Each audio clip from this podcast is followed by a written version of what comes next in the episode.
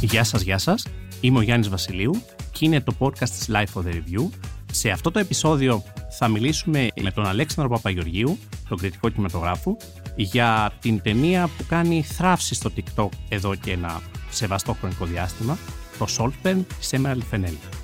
Για να μην χάνετε κανένα επεισόδιο της σειράς The Review, ακολουθήστε μας στο Spotify, στα Apple και στα Google Podcasts. Είναι τα podcast της Lifeo. Σημερινός καλεσμένος μας είναι ένας συνάδελφος, κριτικός κινηματογράφου, μία από τις καλύτερες πένες της γενιάς μου, ένας βαθύς γνώστης της αθηναϊκής γαστρονομίας, γνωστός στους σοσιομediακού κύκλους σαν Αλεξάνδρ κυρίες και κύριοι, ο Αλέξανδρος Παπαγεωργίου. Γεια σου Γιάννη, συνάδελφε. Κρατάω αυτό για τη γαστρονομία γιατί είναι το μόνο που είναι αλήθεια. Ε, και τα άλλα είναι αλήθεια. Λίμον όσοι σε διαβάζουμε και σε παρακολουθούμε, το γνωρίζουμε. Thank you. Σε κάλεσα εδώ για να συζητήσουμε για το Saltburn και ο βασικός λόγος που σκέφτηκα εσένα είναι γιατί πρέπει να σου εξομολογηθώ ότι όσο έβλεπα την ταινία σε σκεφτόμουν. Α. Ακούγεται λίγο παρεξηγήσιμο αυτό για Α. όποιον έχει δει την ταινία. Δεν πρέπει να μου την πέσεις έτσι. Ο Στο λό- πρώτο λεπτό. Ο λόγος που σε σκεφτόμουν λοιπόν είναι γιατί θυμόμουν μια φράση που είχες πει πριν από μερικούς μήνες, με αφορμή μια άλλη ταινία, την Barbie. Ε, είχες πει ότι το cringe είναι η νέα μορφή υψηλής τέχνης. και καθώς παρακολουθούσα αυτή την ταινία, ερχόταν αυτή η φράση στο κεφάλι μου ξανά και ξανά. Επανερχόταν δηλαδή. Ήταν. Ναι. Νομίζω ότι ταιριάζει, δηλαδή είναι μια περίπτωση. Σίγουρα προσπαθεί να εκβιάσει, να εκμεύσει, να αποσπάσει το cringe. Ναι, ναι, ναι. Έχει πλάκα γιατί είναι από τις πιο πολύ συζητημένε ταινίες της χρονιάς, χαλαρά, που δεν βγήκαν στα ελληνικά σινεμά. Επίσης εντυπωσιακό. σε αρκετά σινεμά του κόσμου. Δηλαδή, Ναι. αν θέλουμε να πάμε λίγο πίσω, στις αρχές του 2023, εάν διάβαζες τα previews της χρονιάς, το Saltburn είναι η δεύτερη ταινία της Emerald Fennell. Ναι, ναι, ναι. Έχει πάρει Oscar σενάριο για το Promising Young Woman. Σε εκείνη την περίεργη απονομή της ε, πανδημίας, βλέπεις, ξεκινάω προβοκατόρικα. Ναι, Τέλος ναι. πάντων, διάβαζε λοιπόν τους οδηγούς και θα έλεγες ότι είναι ένας βασικός οσκαρικός διεκδικητής το Saltburn. Χαλαρά, χαλαρά. Προβάλλεται λοιπόν η ταινία το φθινόπωρο στα φεστιβάλ. Οι κριτικές που λαμβάνει είναι στην καλύτερη περίπτωση χλιαρές, οπότε όπως συμβαίνει σε όλες αυτές τις περιπτώσεις την ξεγράφουμε από τα Όσκαρ. Δεν ασχολούταν πολύ δηλαδή ο τύπος μετά από την πρώτη προβολή της ταινίας. Και κάποια στιγμή λοιπόν εκεί κατά το χειμώνα βγαίνει στις αίθουσες. Ε, δεν είναι ότι έσπασε τα μία. Δηλαδή έκανε Ούτε κα- καν, ούτε 11 καν. εκατομμύρια στη ΣΥΠΑ, άλλα 21 συνολικά στον κόσμο αλλά βλέπεις να η ταινία να γίνεται φαινόμενο στο TikTok. Δηλαδή διαρκεί βιντεάκια Φουλ. και κέρδισε τη δημοσιότητα με το σπαθί της ή μάλλον με την μπανιέρα της, με τον τάφο της και με τραγουδιστικές επιτυχίες των Zeros. Πραγματικά. Oh, nice tux. Thank you. Wow, it's a rental, right? Yeah. Yeah. Wait, wait, wait. Where, where are we going, Felix? You think you'll go home? Honestly, home doesn't mean the same for me as it does for you, Felix. Well, why don't you come home with me? Come to Saltburn. Ε, είναι optimized, έτσι, δηλαδή είναι ταινία φτιαγμένη, optimized, τύπου λες και έχουν πέσει πάνω, ξέρω εγώ, όλοι οι ειδικοί των αλγορίθμων από όλες τις πλατφόρμες, τι πρέπει να βάλουμε μέσα για να πιάσουμε το maximum engagement. Να είναι και στο TikTok, να είναι και στο Instagram, να είναι και στο άλλο. Αλλά ξέρεις τι έχει πλάκα σε αυτό; Ότι σε σύγκριση με τον Barbie και τον Barbenheimer γενικά σαν φαινόμενο, που θυμάσαι εκεί πέρα όλο το καλοκαίρι λέγαν όλοι πόσο εντυπωσιακό ήταν και πώς σχεδιάσανε έτσι ένα πολύπλοκο μηχανισμό digital marketing και βάλανε όλους τους χρήστες στο παιχνίδι μέσα και με τα memes και λοιπά και ότι πλέον δεν είναι αυτοί που νομίζαμε ξέρω, εγώ, οι executives στο στούντιο κάτι άχρηστοι, γερόντι, δεινόσαυροι αλλά πλέον είναι τζιμάνια και τα πιάνουν και λοιπά.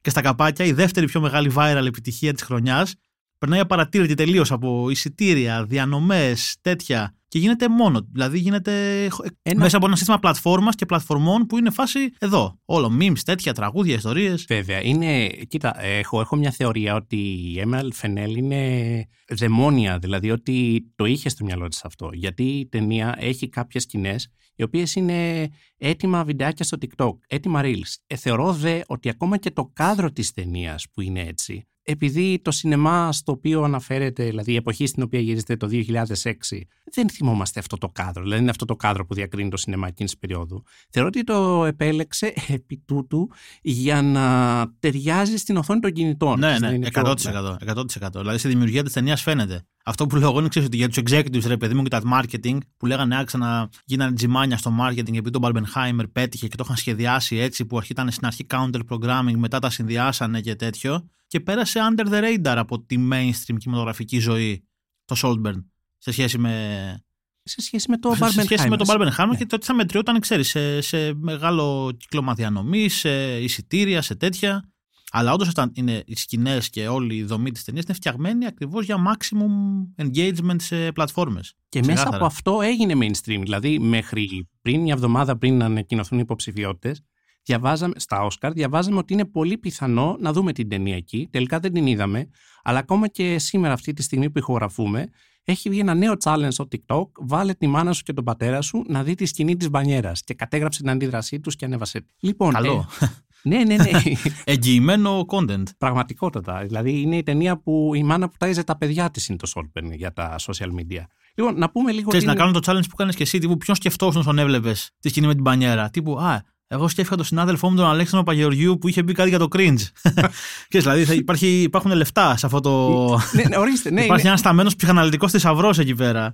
Πραγματικά. λοιπόν, να πούμε λίγο για το Solpen τι είναι. Ε, είναι μια ταινία που εξελίσσεται η δράση της το 2006.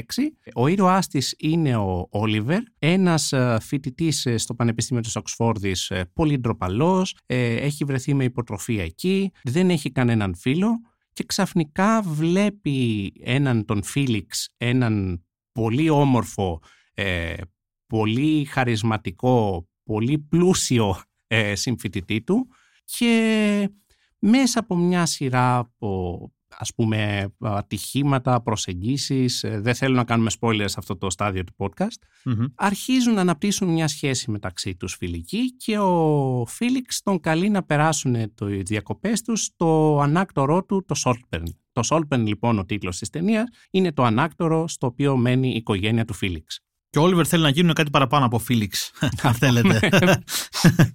Αυτό ακριβώς θέλει. Σε ευχαριστώ λοιπόν, που μου θύμισε την πλοκή γιατί δεν τη θυμόμουν, στα αλήθεια. Δηλαδή το είδα όταν βγήκε. στο Amazon τότε το Δεκέμβρη, ε. Ναι, ναι, το είδα Ναι, πολύ ναι. νόμιμα. Ε, 100%. Ναι, ναι, Ε, α, και το ξέχασα μετά τελείως. Δηλαδή θυμάμαι τα memes καθαρά. Θυμάμαι το Murder on the Dance Floor πολύ καθαρά. Δεν θυμάμαι σχεδόν τίποτα από την πραγματική δραματουργία της ταινίας. Και αυτό λέει πολλά για την ταινία, νομίζω. Νομίζω ότι αυτό είναι ακριβώς, ε, δηλαδή είναι, είναι η κριτική της ταινίας. Μιλώντας τώρα για κριτική της ταινίας, πρωτού πούμε οτιδήποτε εμείς οι δύο, θεωρώ ότι την καλύτερη, πιο συνοπτική και την πιο πλήρη κριτική την έκανε ο μπαμπάς μας στα social media, ε, ο, ο μόνος αμαρτωλός αναμάρτητος, Ναι, ο ναι, Paul ναι. Schrader. Λοιπόν, ο Schrader έγραψε το εξής. Διαβάζω ε, και αποδίδω ελεύθερα. Το Saltburn αναποδογυρίζει τη συνταγή του ταλαντούχου κυρίου Ρίπλεϊ, στην οποία ένας αριβίστας κατώτερης τάξης υπονομεύει το κατεστημένο με τη γοητεία του και την ομορφιά του. Στο Saltburn, το αγόρι της κατώτερης τάξης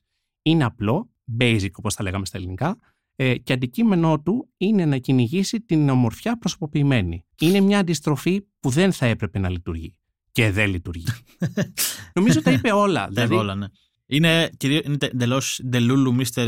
Ripley η ταινία. είναι το σημείο αναφοράς της είναι σίγουρα ο κύριος Ρίπλεϊ, είναι το θεώρημα του Παζολίνη. Ε, είναι μια διαφορετική ταινία για αυτό το λόγο ακριβώς. Δηλαδή, τώρα περνάμε στη φάση των spoiler. Οπότε, όσοι δεν έχετε δει την ταινία, πατήστε το stop, δείτε τι. Και μετά, αν θέλετε να μας ακούσετε, συνεχίστε. Λοιπόν, είναι μια ταινία λοιπόν στην οποία αυτός ο χαρακτήρας ο συγκεκριμένος ουσιαστικά ε, καταρχάς μπορούμε να μιλήσουμε τώρα, δεν είναι καν ε, εκπρόσωπος της κατώτερης τάξης, όπως Μμμ. μαθαίνουμε στην ανθρωπή. Δηλαδή, είναι ένας άνθρωπος, η οικογένειά του είναι εύρωστη. Αυτό που δεν έχει είναι ότι δεν είναι αριστοκράτες. Υποθέτω ότι αυτό είναι κάτι βρετανικό. Δηλαδή, ξέρεις ότι η, η μεσαία τάξη που έγινε ανώτερη τάξη χάρη στην ανάπτυξη εκείνης της περίοδου, ζήλευε την αριστοκρατία ε, και ήθελε να την ανατρέψει. Παρ' όλα αυτά, ε, δηλαδή, από μόνη της η ταινία είναι σαν να βάζει τρικλοποδιά στη, στο ταξικό της μήνυμα, αν θέλεις με αυτόν τον τρόπο. Δηλαδή, το καταλύει με κάποιο τρόπο. Μμμ. Ε, Τουλάχιστον για το κοινό έξω από τη Βρετανία. Ίσως αυτό να εξηγεί και γιατί πήρε καλύτερες κριτικές στη Βρετανία. Εντάξει, όντως το βρετανικό ταξικό σύστημα και γενικά η αντίληψη γύρω από τις κοινωνικές τάξεις στη Βρετανία έχει διαφορές, σημαντικές διαφορές, ενδιαφέρουσες. Δεν ξέρω αν έχεις δει το,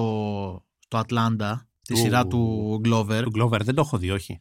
Στην τέταρτη σεζόν έχει ένα επεισόδιο που επισκέπτονται την Ευρώπη γενικά, είναι ένα ευρωπαϊκό tour και πηγαίνουν και στην Αγγλία και συζητάει ο Glover συζητάει με έναν μαύρο καλλιτέχνη που συναντάει εκεί πέρα για τις διαφορές του ταξικού συστήματος Αμερική και Αγγλία και ειδικά για τις διαφορές της σχέσης τάξη-φυλή. Ναι. Σαν αλλοδιαπλοκή στην Αμερική και στην Αγγλία. Και έχει πολύ πολύ ενδιαφέρον. Εγώ νομίζω ότι ναι, εν μέρει ερμηνεύεται από αυτό. Εν μέρει είναι όμως και ένα παιχνίδι που κάνει η ταινία με αυτό. Δηλαδή, ξεκινάει σε μια φαντασίωση κατώτερης τάξης εκδίκησης προς τις ανώτερες, δηλαδή αυτό το, το μοντέλο και του θεωρήματος και άλλων ταινιών κλπ. Και Ένας το μοντέλο εισβολέας. που βλέπουμε τελευταία στο σινεμά. Δηλαδή αυτό το Πολύ. φάτε του πλουσίου είναι στο τίγον της θλίψης, στο μενού με κάποιον διαφορετικό Πάρα τρόπο. πολλές Σε- εκδοχές. ναι, ναι, ναι. Δηλαδή στο Glass Onion είναι επίσης. Ναι, Στο ναι, The Menu είναι επίσης. Και δείχνει ότι κάτι δεν πάει καλά με τον κόσμο μας. Τέλος πάντων, ας μην το βαρύνουμε πολύ. Ναι. Ναι. Εγώ νομίζω ότι όντως με αυτή την τάση συνδέεται. Δηλαδή είναι μια, ένα τσικ, είναι ούτως ή άλλως αυτή η τάση κατά με exploitative. Δηλαδή έχει ένα στοιχείο exploitation σινεμά ούτως ή άλλως. Δηλαδή παίρνει ένα πραγματικό αίσθημα δυσφορίας μέσα στον σύγχρονο καπιταλισμό και ένα αίσθημα έτσι μνησικακίας απέναντι στην ανώτερη τάξη και το κάνει απλά exploitation, το παρουσιάζει με όλους πιο φαντεζή τρόπους τέτοιους, που είτε ποντάρει σε φαντασιώσεις εκδίκησης, είτε ποντάρει σε ειδωνοβλεψία κάπως των πλούσιων, αλλά έτσι που είναι λίγο μνησίκακοι, που δείχνει πιο πολύ φθόνο και ζήλια. Ε, νομίζω ότι το παίρνει η Φενέλ και το κάνει ένα τσικ ακόμα πιο exploitative. Είναι αυτό το Και σου ήθελα λέει- να καταστρέψω κάτι ωραίο που λέει στο Fight Club. ναι, ας πούμε, ναι, ναι. Το κάνει ακόμα πιο exploitative και σου λέει ότι θα, θα, θα μοιάζει να λειτουργεί σαν μια φαντασίωση ταξικής εκδίκησης, αλλά δεν θα είναι καν από την κατώτερη τάξη προ την ανώτερη. Θα είναι από τη μεσαία τάξη προς την, ε, Προς την ανώτερη, αριστοκρατία. Προς την αριστοκρατία. Δεν ξέρω καν είναι μεσαία τάξη. Δηλαδή, εγώ θα έλεγα ότι είναι ανώτερη τάξη. Μεσαία, αυτό, ανώ, αλλά ναι, ανώτερη πώς, μεσαία, ναι, ναι, ναι. Και είναι, ξέρεις, δηλαδή και η στάση απέναντι στον ήρωα. Δηλαδή, η ταινία τελειώνει με τον ήρωα να χορεύει γυμνός ένα. ε, από τα reels που λέγαμε πριν, από τα Ναι, ναι, ναι. πιο δημοφιλή στιγμιότυπα της ταινίας, που γίνεται και challenge στο TikTok. Και είναι η στάση. Δηλαδή, εκείνη τη στιγμή, εγώ πρέπει να πανηγυρίσω. Δεν, το, κα- δεν καταλαβαίνω δηλαδή, τι θέλει. Τι θέλεις από μένα, κυρία Φενέλ. Θέλεις να, να, να ζητοκραυγάσω, να χειροκροτήσω. Δηλαδή, δεν, δεν Θέλει να νιώθω- κάνεις το challenge. Α, βασικά Τι, αυτό. Κάνε το challenge τώρα, μην. ε, Μετά, όταν κλείσουμε το podcast.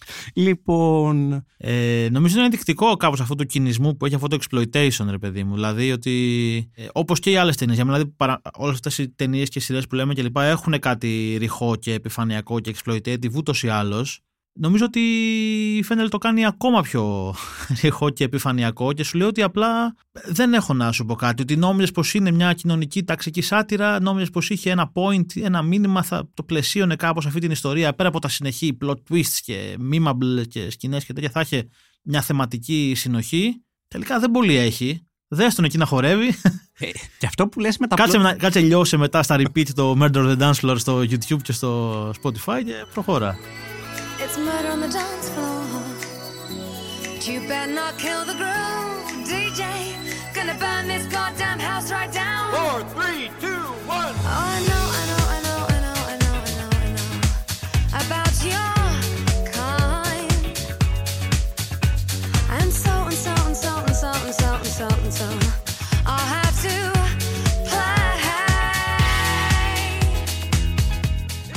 Και το οποίο είναι και μία από τις ε, θετικές συνέπειες, θετικές επιδράσεις της ταινίας, ότι πολλοί κόσμος δεν ήξερε αυτή το, την επιτυχία και την έμαθε ξέρεις, από την ταινία. Ναι, ναι, ναι. Όπως και Άμα στο δει- Stranger Things, δεν ξέραν την Kate Bush, ας πούμε, τα πιτσιρίκια. Και Ναι, ναι, ναι. ξέρεις, έβλεπες ξαφνικά το Running Up That Hill ε, είναι σου ξέγει για τόνων. Έχει πλάκα γιατί αυτό το ρε παιδί μου τροφοδοτεί πάρα πολύ όλη την αρχιτεκτονική των αλγορίθμων κλπ. Ότι κάνεις ένα καινούριο kickstart κάτι και αυτό λειτουργεί σαν φλόγα που βάζει φωτιά στο γκάμπο και αρχίζουν όλοι και τους παρασέρνει. Α πούμε, άμα δεις, μπεις, ξέρω εγώ, στα, στο Spotify και στο YouTube, ας πούμε, των accounts που συνδέονται με, την, ε, με το κομμάτι, με τη Sophie Ellis ε, Baxter, γράφουν, ξέρω Baxter. εγώ. Baxter, ναι, Baxter, ναι, ναι. ναι. Πες την και έτσι. Bella Baxter. ναι, αυτό, ναι. Γράφει, ξέρω εγώ, Murder on the Dance Floor σε παρένθεση. Έζητα PR σε in the movie Saltburn, Saltburn και τέτοια. Ναι, ναι, ναι, έχει, δηλαδή, νομίζω... Έχουν αλλάξει το, ava- το, την εικόνα, ξέρω εγώ, προφίλ στο Spotify. Σου λέει πάμε τώρα, καβαλάμε το κύμα όπως είμαστε. Ε, Εντάξει, ναι, είναι, είναι, είναι, είναι φοβερό γενικά. Δηλαδή η επίδραση αυτής της ταινίας στην pop κουλτούρα αυτή τη στιγμή όντως με εντυπωσιάζει. Θέλω να, πω- θέλω να πω κάτι άλλο, επειδή είπες πριν για plot twists. Μμ. Ότι το είδα και στην προηγούμενη ταινία της Φενέλ, το βλέπω και σε αυτή. Η Φενέλ έχει αυτό το...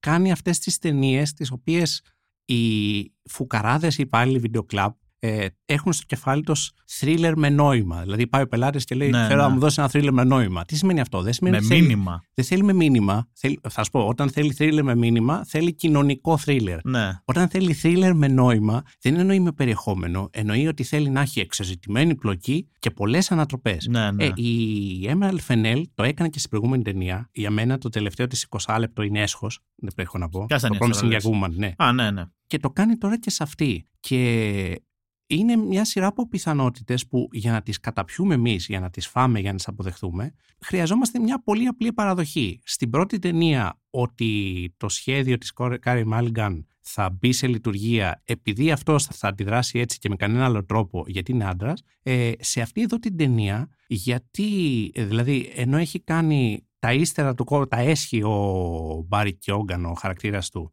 και είναι ο μοναδικός άνθρωπος που βρίσκεται σε κάθε δολοφονία εκεί, ε, πρέπει να αποδεχτούμε ότι δεν τον υποψιάζεται κανένας, επειδή αυτοί οι άνθρωποι είναι πλούσιοι ε, και δεν τους ενδιαφέρει. Ξέρεις, είναι αφελεί, είναι στον Μμμ. κόσμο τους. Ναι, ναι. Ναι, έχει ενδιαφέρον και η σύνδεση μεταξύ των δύο ταινιών. Όντως, εμένα δεν μου αρέσει ούτε το Promising Young Woman ούτε το Solberg μου άρεσε. Αλλά έχει ενδιαφέρον γιατί η Φενέλ ουσιαστικά είναι ένα παράδειγμα δημιουργού που θα πιάσει θέματα έτσι, της σύγχρονης ψυχοπαθολογίας που έχουν τα σύγχρονα υποκείμενα, ειδικά ας πούμε και την Incel ψυχοπαθολογία και τη Femcel Promising Young Woman Promising, ψυχοπαθολογία. ναι, ναι. Δηλαδή ότι υπάρχει ένα αίσθημα δυσφορίας και μπλοκαρίσματος των ροών της επιθυμίας. Δεν είναι λειτουργική επιθυμία, δεν μπορεί να διοχετευτεί. Αλλά νομίζω ότι αυτό αρκεί, ξέρω εγώ. Σου λέει ότι αφού πω ότι υπάρχει αυτό, μετά αρκούν οι ωραίες εικόνες που κάνουν για memes, ξέρω εγώ, ή που κάνουν Ναι. για να γίνουν ε, viral. Το οποίο είναι ένα level ε, κινησμού που κάνει κακό. Δηλαδή, ξέρεις, μπερδεύεις την αναφορά σε ένα θέμα με την επεξεργασία ενός ε, θέματος. Και αυτό που ψάχνουν σαν με νόημα ουσιαστικά σημαίνει topical. Απλά ότι πιάνει ένα- κάτι που είναι όντως θέμα της σύγχρονης ζωής,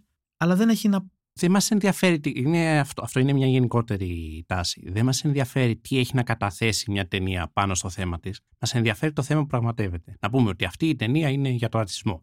Αυτή η ταινία είναι για τους incels. Αυτή η ταινία είναι ε, για τις ταξικές ανισότητες. Και τελείωσε. Μμμ. Τελειώσαμε εκεί. Αρκεί αυτό. Αρκεί για τον μέσο θεατή, από ό,τι καταλαβαίνω. Και η αλήθεια είναι ότι για να μην είμαστε εντελώς αρνητικοί, είναι μια ταινία που μπορεί να διασκεδάσει κάποιος. Καταλαβαίνω δηλαδή ότι είναι διασκεδαστική. Ε, αν ε, παραμερίσει το τι μου λέει αυτή η ταινία, το πώς στέκεται απέναντι στον ήρωά της, μια σειρά από πράγματα τέλος πάντων, μπορεί να περάσει καλά. Είναι όμορφη. Ο φωτογράφος, ο Λάινος Άτκρεν, έχει στήσει εκεί Instagrammable κάδρα, ας πούμε, πραγματικά. Απολαμβάνεις ε, κάποιες ερμηνείες, δηλαδή ο Ρίτσαρντ Γκραντ είναι. Πάντα Είστε είναι, πολύ- πάντα πάντα είναι πολύ είναι. καλός ο Ναι. Richard Grant. Ο Μπάρι Κιόγκαν είναι τόσο καλός ηθοποιός που σε πείθει ότι είναι εγωιτευτικός και ότι μπορεί να σαγηνεύσει όλους αυτούς τους ανθρώπους. Γενικά έχει ανθρώπους που χαίρεσαι να τους βλέπεις σε, σε οθόνη. Ακριβώς αυτό, ναι. Χαίρεσαι να είναι μέσα στο κάδρο. Τι Ναι. άμα αφήνουν το κάδρο, είναι σφάση φέρ τον πίσω. Πού τον πας; Ναι, ναι, δηλαδή ναι. και ο, και για τον Ελόρντι ισχύει το ίδιο, για τη Ρόζα Πάικ ισχύει το ίδιο. Είναι μαγνητιστικοί. Είναι άνθρωποι που έχουν χάρισμα και μαγνητίζουν και θες να τους βλέπεις. Θες να μην τελειώσει ένα Ακόμα- πλάνο. Ακόμα και η Μάλιγκαν που εμφανίζεται για λίγο και κάνει Μμμ. έναν πιο pathetic χαρακτήρα. Δηλαδή και την Μάλιγκαν σου λείπει μετά από λίγο. Θες να τη. Ναι, ναι, ναι. Θες να περάσεις πιο πολύ χρόνο με την εικόνα αυτών των ανθρώπων. Όχι απαραίτητα με το χαρακτήρα τους να μην.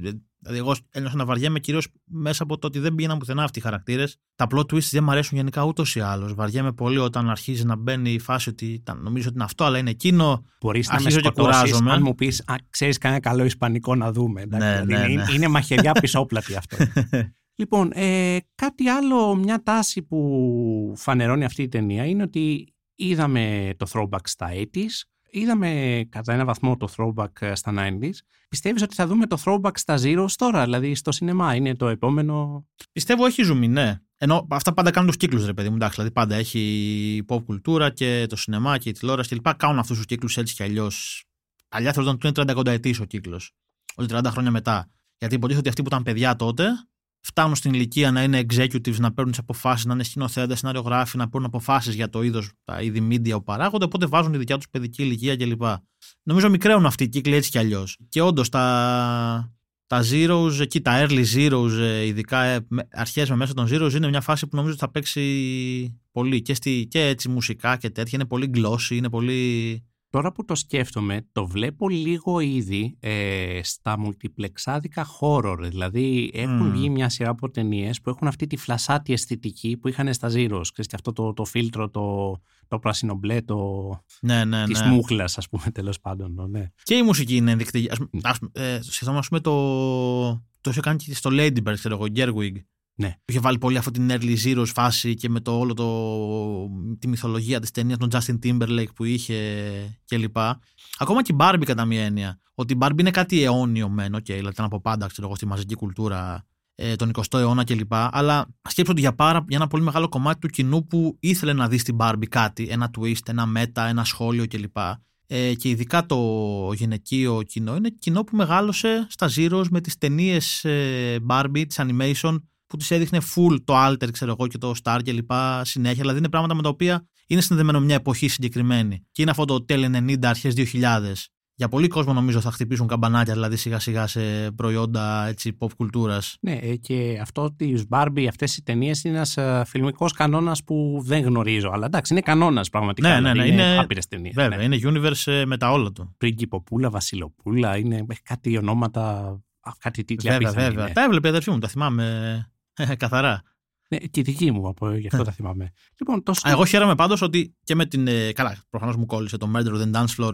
Πάρα πολύ, δηλαδή με ξεφτύλισε. Ναι, το έπαιξε και στο δικό, στη δικιά μου την playlist. Ναι, τελικά, ρε, πολύ. Τελικά μπορεί το Solberg να μην μας άρεσε, αλλά κάτι πέρασε, κάτι άφησε. Έστω και αν είναι το Murder on the Dance Floor. Ναι, ναι, ναι. Και, και μετά ακούω και τα άλλα της εποχής. Γιατί ήταν αυτή η εποχή, ρε παιδί μου, που ήταν αυτό το, και το Eurodance και το Ευρωπαϊκό House, τα πάρα πολύ πάνω του με τις συλλογές Now That's What I Call Music Ναι, και ναι. Compact Disc Club και τέτοια. Και μπήκα σε μια σκουλικότρυπα τρομερή να ακούω όλα αυτά και να σκέφτομαι γιατί διαλέξανε αυτό και όχι εκείνο και όχι το άλλο κλπ. Που είχε την άλλη χιτάρα η Σόφη, που είχε το, If This το and If Love. This and Love. Αυτό το έλειωσα. Βέβαια. Ακριβώς επειδή μου το Βέβαια. θύμισε το Solberg. Ναι, Ναι, ναι, κομματάρα. Ε, Groovejet. νομίζω Groovejet. είναι ο- Ιταλός, αν δεν κάνω λάθος. Ναι. Ο Σπίλερ είναι Ιταλός που το είχε κάνει ο DJ αυτός ο... Νομίζω είναι Ιταλός. Της μεγάλης έτσι Ιταλικής Eurodance, Eurohouse ε, σχολής με Eiffel 65 για τα σχετικά.